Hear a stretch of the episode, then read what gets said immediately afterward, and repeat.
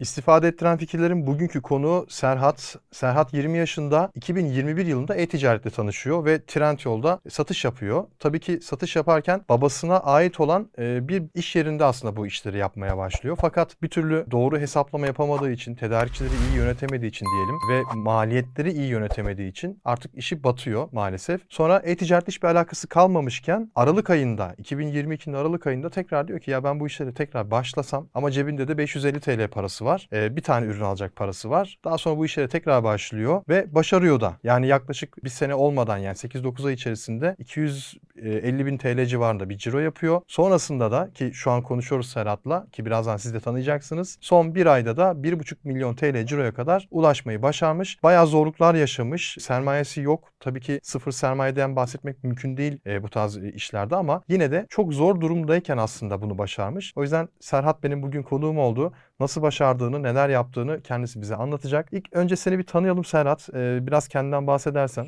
İsmim Serhat, Sivaslıyım. 20 yaşındayım. Kayseri Üniversitesi'nde makine bölümünü okuyorum 2 yıllık. İşte çocukluğumdan beri e-ticaretle haşır neşir olduğumdan dolayı hani kendim çabamla bir şeyler yapmak istedim. Hiç memur olayım ya da gideyim bir yerde çalışmak istemedim. Açık konuşayım. Yani bana göre değildi. Küçümsediğimden değil. Tabii herkesin kendi düşüncesi bu ama bana göre değildi. Memur olmak, maaşlı bir yerde çalışmak. İşte hep hevesliydim. Hep babamın yerlerinde çalıştım. Tabii başka yerlerde de çalıştım sürekli. Hani çünkü ticarette iniş çıkış olduğundan dolayı biz de zarar ettik. Açtık, kapattık, açtık, kapattık. En son kendi işimi kurmaya karar karar verdim. Kurmaya karar verdiğimde de durumum iyi değildi. Ailevi durumum da iyi değildi. Yani maddi olarak durumumuz iyi değildi ama yani tek şansımın yapmak olduğuna adapte ettim kendimi. Hedefime doğru koştum. Peki ilk başladığın zamanlarda yapmak istiyordun, kendi işini yapmak istiyordun. Maddi imkanlar da yok diyordun.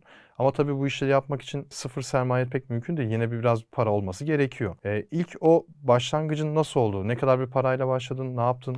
O dönem 78 bin TL ile başladım. 78 bin TL evet. parayla başladı. Ama kargo sürecini yanlış ayarladım, tedarikçimi yanlış ayarladım, ambalajlamasını ya iyi yapamadım, komisyon oranlarını hesaplayamadım. Çünkü bilmiyordum. Herhangi bir eğitim almadım. İnternette bu tarz videolardan haberim yoktu. Ondan sonra işte batma sürecimde aslında bu işi öğrendim tam olarak. Peki ne yani ne satmaya başladın o dönem batma sürecin? Züccaciye. Yani Züccaciye. Evet. E, tabak, bardak, nasıl diyeyim çeyizlik ürünler işte. Genellikle ev hanımlarına ait ürünler satmaya başladık. Mutfak grubu yani. Başkasına ait markalar? Evet başkasına ait Trendyol'da satıyorsun. Evet Buybox'ta. Anladım. Buybox'a giriyorsun. Ne kadar kar ediyordun peki o dönem? O dönem hiç kar etmiyormuşum. Yani iade oranları, geri dönüş oranları, kusurlu ürün oranları hiç kar etmiyormuşum o dönem. Şu anki hesaplamama göre. O dönemdeki kafama göre ben ürün başı 75 TL kar ediyordum. Yani sen 75 TL evet. kar ettiğini zannediyordun ama, ama etmiyordun. Zarar ediyordun. Evet. Bu birçok Trendyol satıcısının yaşadığı bir durum aslında. Yani e, ben forumları görüyorum, internette, Facebook gruplarında okuyorum. Özellikle Trendyol satıcıları şunu söylüyor. Ben işte 100 liraya malı alıyorum, 250'ye satıyorum. Aylar sonra fark ettim ki satış başı 30 lira zarar ediyorum. Peki senin bunu farkına varmadığın dönemde 75 lira kazanıyorum dediğin dönemde ne oldu da farkına vardın? Yani pa- elbette paranın ağzından anlamışsındır ama ne oldu da farkına vardın? Tedarikçi olan borçlanma kargoya olan borçlanma ve Trendyol'dan bize yatan paradan dolayı. Mesela komisyonumuz kesiliyor biliyorsunuz Trendyol'dan bize yatarken para. Bir de vade süreci var. Biz de toptancıya vadeli bir şekilde alım yapıyoruz. İşte ödemelerimiz yapılıyordu. Tabii 28 günü geçtikten sonra haftalık bir şekilde paranız yatıyor ama sürekli satışınız olursa, sürekli döngü olursa. Bizim ürünlerde de sürekli döngü olmuyordu çünkü bizim toptancımız da Trendyol'da satıyordu aynı zamanda. Toptancımız bizden ucuza sattığı için işte adam ne yapıyordu mesela hafta sonu bazı ürünleri serbest bırakıyordu biz sat atabiliyorduk. Biz de hevesliyiz tabii 18 yaşındaydım o dönemler. Ondan sonra hesapladık. iyice hesapladım ama bir baktım zarar ediyorum ama bunun üstünden 3-4 ay geçti. Kışa doğru fark ettim ben. Yazın girdim işe kışa doğru zarar ettiğimi fark ettim. Ondan sonra Trendyol sayfamı kapattım. Hepsi burada da sayfam vardı onu da kapattım. Orada da bayağı bir zarar ettik aynı zamanda. İkisini birlikte yürütüyorduk. Ondan sonra e, bir baktım işte ben kredi çektim. Toptancıya borcumu ödemek için, kargoya borcumu ödemek için. Ticari sicili olduğu için babamın. Dedim ki hani kredi çekelim benim şahsıma ait yoktu o dönemler. Toptancıların borcunu ödeyebilmek için kredi çektik. Krediyi çektikten sonra zaten Trendyol sayfalarımızın hepsini kapattık. Çünkü bizim o toptancıyla ya da oradaki Buybox'ta olan insanlarla yarışmamız imkan değildi. O insanlar ya bayiydi ya toptancıydı ya da çok e, ticareti 15-20 senelik olan insanlardı. Onlarla onların aldığı alış fiyatıyla bizim aldığımız alış fiyatları aynı değildi. Krediyi çektik, sayfamızı kapattık. Toptancı olan borcumuzu işte satıcı kargo anlaşması olan borcumuzu ödedik. Trendyol'a da bo- borçlanmıştık aynı zamanda. Ceza faturaları, iade niye, faturaları. Niye ceza faturası var? Ee, gecikmeye giriyordu ürünler. Tedarik edemiyorduk. Ama çok yoğun sipariş geliyordu. Mesela biz şey çıkarmıştık. Ürünün fotoğraflarını, dijital fotoğraflarını falan biz yaptırmıştık. Ondan sonra bir baktık Buybox çoğaldı. O zaman marka tescil olayını da bilmiyorduk. Yavaş yavaş işte. Dediğim gibi bu sene öğrendik biz bu olayların hepsini. Yani sen aslında ticaret yapayım derken ticaret yap, yapmaya başladığında kullandığın tüm e, imkanlara, sistemlere borçlanmışsın. Aynen öyle. Yani Trendyol'a da Kendi borçlanmışsın. elimdeki olan sermayem de aynı zamanda gitti. Hepsi gitti. Aynen öyle. Bir de onun üstüne üstelik 53 bin TL'lik de bir net olarak borcum kalmıştı en son. Evet. Trendyol komisyon alıyor tabii ve birçok kişi de bundan şikayetçi. Diyor ki çok fazla komisyon alıyor Trendyol. Trendyol çok komisyon aldığı için kar edemiyoruz. Bir de iadelerde iade kargo ücretini müşteriler ödemiyor. Ben ödüyorum, satıcı ödüyor. Vade. O, e, o da bizim için problem. Vade de var. Üst üste bindiği zaman üretici dışında marka sahibi dışında para kazanmak mümkün değil diyor insanlar. Yani herkes demiyor da hani bir kesim böyle e, söylüyor. Sen de ne düşünüyorsun? Ben bu konu hakkında herkese katılmıyorum. Sadece vade konusuna katılıyorum. Komisyon oranı çok normal çünkü bizi milyonlara ulaştırıyorlar. Çok güzel bir pazar yeri sonuçta. Şimdi biz öyle bir pazar yeri kurmaya çalışsak, pazar yeri demeyeyim daha doğrusu, internet, sitesi kurmaya çalışsak belki bir ayda 1 milyon, 2 milyon TL'lik reklam vereceğiz. O kitleye ulaşabilmek için ki ulaşamayız zaten. Arada bir güvenilirlik meselesi var. Yani komisyon oranına bir şey demiyorum. İade dedikleri gibi yani müşteriden alınması gerekiyor benim düşüncemde iade kargo ücreti. Ee, vadenin de yani çoğu insanın katılması için hani satıcıyı çoğaltmak için vadenin de düşürülmesi gerekiyor. Ya şimdi biz tabii sadece Trendyol'da hepsi burada olarak değil de şimdi global düşündüğün zaman biz mesela Amerika'da Avrupa'da da satış yapıyoruz. Şimdi Amazon'da özellikle Amazon Amerika'da bir, bir ürünü sattığında müşteri 3 ay sonra bile ben bu ürünü 3 ay önce aldım ama 3 ayda buralara hemen yıprandı. Hemen aşındı. Ben bundan çok memnun değilim. Bunu iade etmek istiyorum dediğinde önce bir Amazon şey diyor ya senin iade süren dolmuş diyor. Ama memnun değilim diyor. Ya memnun değilim yani diyor. Bunun diyor bir arkasında duran birisinin olması lazım diyor. Ee, biraz e, üstelediğinde Amazon diyor ki tamam diyor ben diyor ürün sende kalsın. Paranı sana, sana geri iade ediyorum. Veya pahalı bir ürünse de şunu söyleyebiliyor. Tamam ürünü satıcıya geri kargola. Yani Tuer'e geri kargola. Tuer sana yenisini yollasın diyor ve 3 ay sonra bak satışın üzerine ne kadar geçmiş. Ee, o ürünün kargo ücretini bana yansıtıyor Amazon. Şimdi bu zaten dünyanın her yerinde böyle. Ee, bunun sebebi de nedir biliyor musun? Hani tüketici memnuniyeti. Sonuçta biz de bir tüketiciyiz. Bilmiyorum sen Trendyol'dan, Amazon'dan, hepsi buradan alışveriş yapıyor musun ama ben mesela Amazon Prime üyeliğim var benim. Ben diyorum ki ya 10 liralık bir ürün alsam dahi bana gelecek kapıma kadar. Memnun değilsem iade etsem adam belki daha fazla kargo maliyetine katlanacak. Onu geri iade alacak mecbur. Ya da Amazon'dan bir ayakkabı sipariş ettim. Almanya'dan geldi. Hollanda üzerinden, İsveç üzerinden do- dolana dolana böyle ürün Türkiye'ye kadar 10 günde geldi. Hediye almıştım. Ayakkabı sonuçta olmadı ayağı. Dedik ki ya normaldeki kendi numaramızı aldık yani hani büyük ya da Farklı küçük bir şey almadık. almadınız. Farklı bir şey almadık ama modelden dolayı muhtemelen numara olmadı. E, ayakkabıya verdiğim para da yani çok büyük para da değildi. Yani 500-600 lira bir paraydı. E şimdi onu tekrar paketleyip iade talebi oluşturduk. Benden 1 lira para almadı Amazon. Onu aldı tekrar gümrük işlemleri bilmem ne e, Almanya'ya geri gönderdi satıcıya. Ya şimdi satıcı 500 liralık mal sattı diyelim ki. Nereden baksan 1000 liralık da orada kargo masrafı yaptı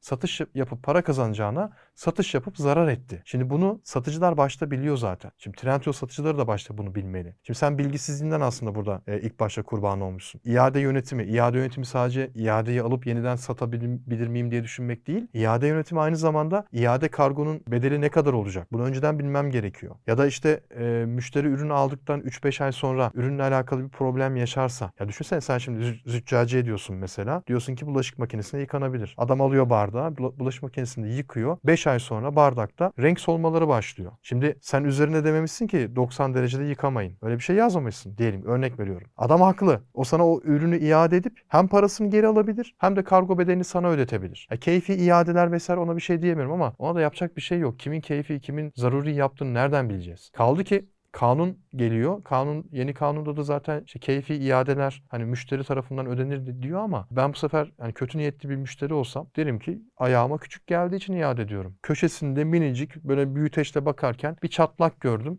O yüzden iade ediyorum. Yani- Yani bahane yok mu? Bir Tabii. sürü bahane var. Evet. Dolayısıyla bunları bilip gider kalemine %10 görünmeyen maliyet mutlaka eklemen gerekiyor. İşte e, komisyon oranları, ödeme vadesi, ödeme vadesinde paranın e, kayba uğrayacağı yüzde atıyorum iki, yüzde ikilik bir değer varsa yüzde ikilik değeri de yine görünmeyen maliyetleri eklemen gerekiyor. Bunu yapsaydın eğer o dönem batmazdın muhtemelen. Yani ben de öyle düşünüyorum. Şimdi zaten yaptığım dönemde, şu anki yaptığım dönemde de dediğiniz gibi görünmeyen maliyetleri ekliyoruz üstüne. İade oranları, ürünümüz hassas olduğu için kırılan ürünlerin, iadede ya da kargoda giderken kırılan ürünlerin masrafları, kullanabildiğimiz ürünler. Tabii her gelen iadeyi kullanmıyoruz biz firma olarak. Çünkü artık bir potansiyele oturmaya çalıştık. Mesela o zaman benim yaptığım en büyük hatalardan biri, mesela müşteri bana diyordu kusurlu ürün. Ben her şekilde kabul ediyordum. Şu an her şekilde kabul etmiyoruz. Bizim ürünümüzün bizden çıkarken kalite kontrolcülerimiz var. Kalite kontrolcülerimiz önce kontrol ediyor şimdi, şu anki zamandan bahsediyorum. Sonra paketleniyor. Ama o zaman öyle bir şey yoktu.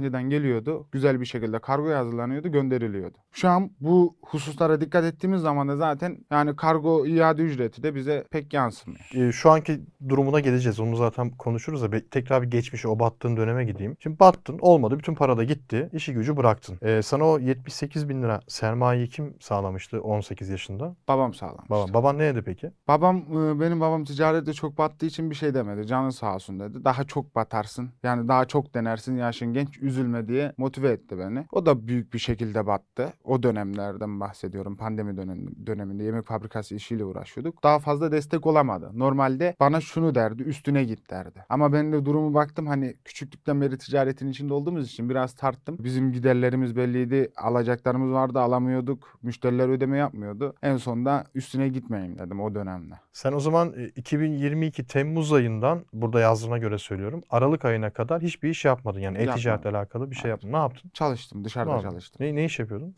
Lokanta. Lokantada. Asıl mesleğimiz gıdacılık. Garson muydu? Yok, ustaydım. Ustaydın. Evet. Pişiriyordun. Evet, yemek pişiriyorum. Ha aşçısın yani. Evet. Oo süper. Tamam 6 ay falan aşçılık yaptın Evet. 5-6 ay. Sonra ne oldu da hani tekrar e-ticarete dönmeye başladın? Şimdi düşündüm, e, trendde olan ürünleri sürekli takip ediyordum. Sizin videolarınız, başka kişilerin videoları, eğitici videolar. İşte durumumuz olmadığından dolayı tabii eğitim satın alamıyoruz ama takip ediyorduk. Hemen yeni bir video izliyordu, bildirimleri açıyorduk, giriyorduk, merak ediyorduk. İşte sizin bu bazı arkadaşlar var. Konuşma yaptığınız özellikle 250 TL parayla büyük cirolara ulaşmış bir arkadaşımız var. Genç arkadaşımız benim gibi kız arkadaşıyla birlikte.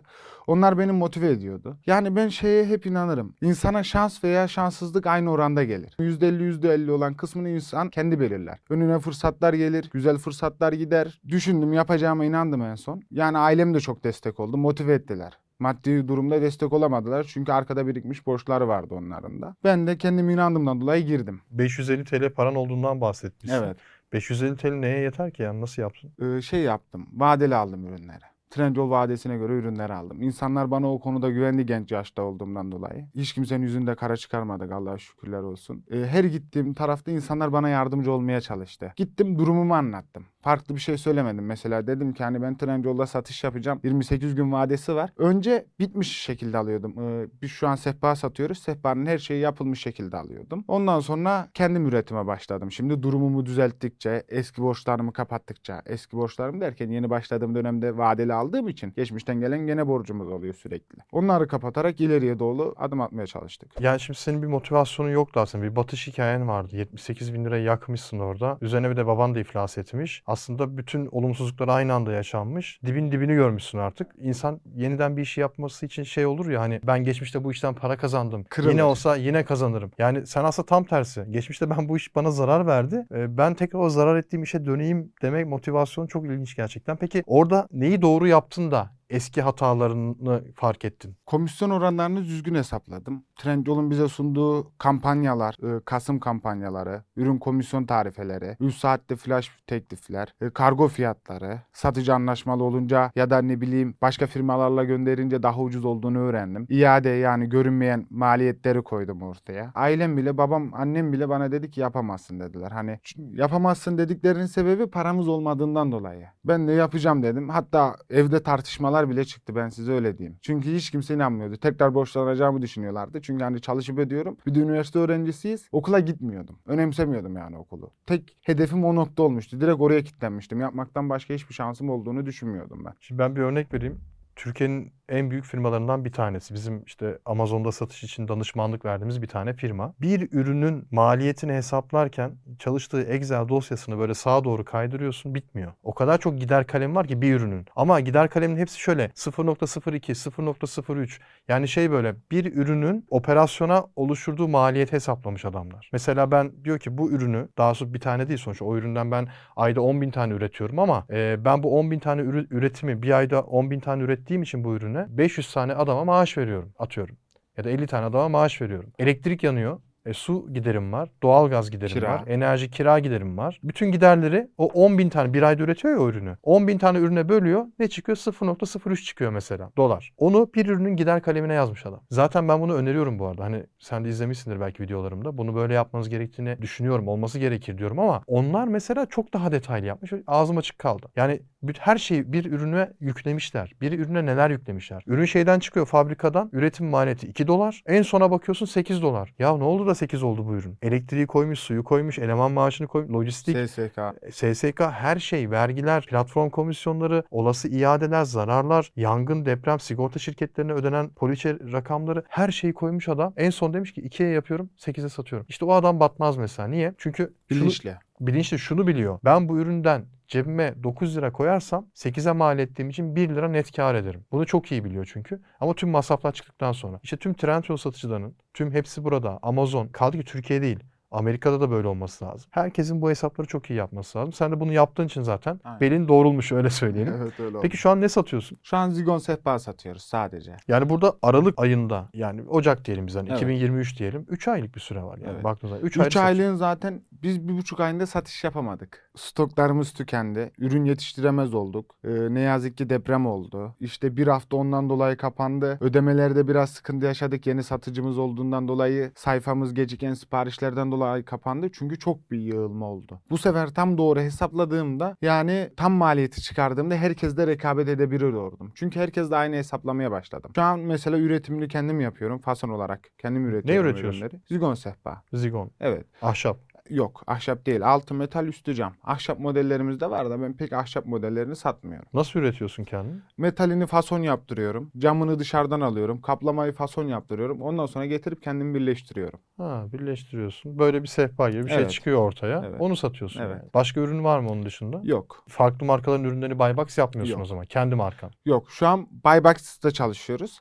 Kendi markamız tescil olmadığından dolayı. Tescil süreleri bilirsiniz ki uzun sürüyor. Kendi tasarım tescilli ürünlerimiz var. Onları gireceğiz. Ee, ben makine oku- okuduğumdan dolayı kendim çizdim. Ev dekorasyona dair ürünlerimiz var. Onların hepsine gireceğiz. Ama sadece şu an e, benim düşüncem mesela ben o ürüne reklam vereceğim. Reklam parası yatıracağım. Atıyorum 50 bin TL. Neden başka biri benim reklamımdan faydalanıp da satış yapsın diye Buybox'a sunmuyoruz sadece şu an. Üniversite bitti mi bu arada? Makine Hayır. öğrencisiyim demişsin. Bitmedi. Mühendislik mi? Yok. 2 yıllık. Ha, iki yıllık makine teknisyeni. Aynen. Orada okuyorsun. Peki şimdi tekrar aklıma takıldığı için soruyorum. Aşçıyım dedin. Tabii aşçı derken hani alaylı değilsin sonuçta. Yok, aynen. Babadan öğrendiğin Aynen, bir meslek aşçısın. Bir de zanaatkarlık da var yani. Sonuçta zigon sehpayı yapmak bir zanaatkar. Bana desen ki Tuğer şu tabloyu duvara as ben duvara asamam onu. Çivi çakmaktan acizim yani baktığın zaman. O bir zanaat bence. E, bunu nasıl edindin yani? Bu nasıl bir şey? İzledim. Benim çok sevdiğim bir abim var. Çok varlıklı biri. Hep ondan akıl danışıyordum. Bir gün yanına gittim bu işe girmeden önce. Bana dedi ki bu işi mi yapacaksın? Tamam dedi. Her yeri gez dedi. Bir tane çay söyle dedi insanlarla konuşurken. O çayı bitirirken insanları dinle insanlardan bir şey öğren dedi. Ben her gittiğim yerde bir şey öğrendim. Camı neyle yapıştırıyorlar? Kaplamanın hangisi iyi? Metalin hangi kalınlığı iyi? Kargo paketi nasıl olunmalı? Kargo kutusu nasıl olunmalı? Hangi kargo şirketiyle gönderilirse daha az kırılır? Herkesten bir şey öğrendim. Bilgi topluluğunu oluşturdum. Kendime biriktirdim. Ondan sonra onu sundum ben. Bu yaşta yani bu yaşta diyorum özellikle bu yaşta yani. Çok kolay iş değil. Millet ağzı açık geziyor 20 yaşında.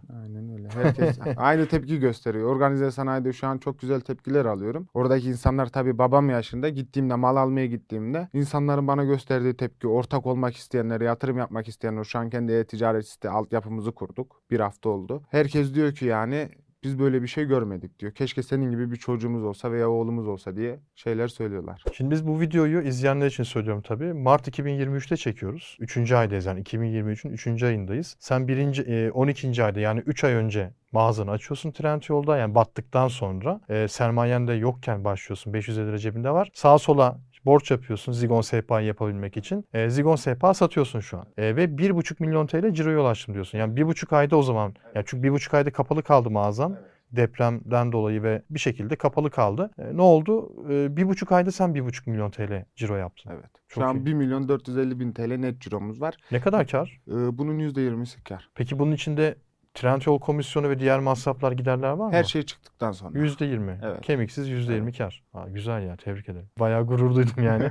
Çünkü şöyle Yani, gurur duydum. e, E, pardon şöyle gurur duydum çünkü e, çok burada bahsetmenin de biraz şey gibi olacak. Kendimi övmek gibi olacak. Mesajında şey demişsin. hani, "Be- Benim videoları izlemişsin. Bayağı Trendyol'la Evet, alakalı. ona değinecektim ben. de tam. bir de bir tane konumuza çektiğimiz bir videoya değinmişsin. O hangisi bilmiyorum tabii ki. Onların seni çok etkilediğini, oradan birçok şey öğrenip de aslında bunları başardığını söylemişsin. Yani e, mesela McDonald's'ın kurucuları bu tarz filmleri vesaire izlerken ama e-ticaret kısmını tamamen sizden öğrendim. Burası ayrı bir durum. E, sizin konuştuğunuz arkadaşlar da beni motive etti çünkü aynı yaş aralığındaydık. Değildik ama ben kendimi onlarla denk görüyordum. Çünkü ben ticarette daha geçmiş bir tecrübem var. Kayseri'de Kapalı Çarşı diye bir yer var. Ben 7 yaşında orayı avucumun içi gibi bilirdim. Yemek dağıtırdım. Kelle paça dükkanımız vardı. Çok küçüklükten başladım yani. İlkokul 1'e gidiyordum ben ticarete girdiğimde. Peki o Zigon sehpayı Trendyol'da tanıtmak için nasıl aksiyon aldın? Ne yaptın? Ee, aksiyonlar vardı zaten hazırda. Şimdi Hazır listeye Evet. giriyorsun sen sonuçta. hazır listeye girdim. Markası- Buybox'ı vardı. Pardon markasız bir liste mi markalı mı? Markalı. Ama Evet. markalı şeyi yok. Marka tescil belgesi yok. Herkes satabiliyor. Atıyorum ben Buybox'tayım. Benim altımda 40 tane Buybox'ta adam var. Atıyorum biri 700'e satıyor, biri 800'e satıyor, biri 1000 liraya satıyor. Biliyorsunuz Buybox'taki rekabetleri. Kimin maliyeti daha ucuzsa işte biz de şey yapıyorduk. Mesela benim bir günde hiç uyumadığım oluyordu. Sabah kalkıp işe gittiğim oluyordu. Gece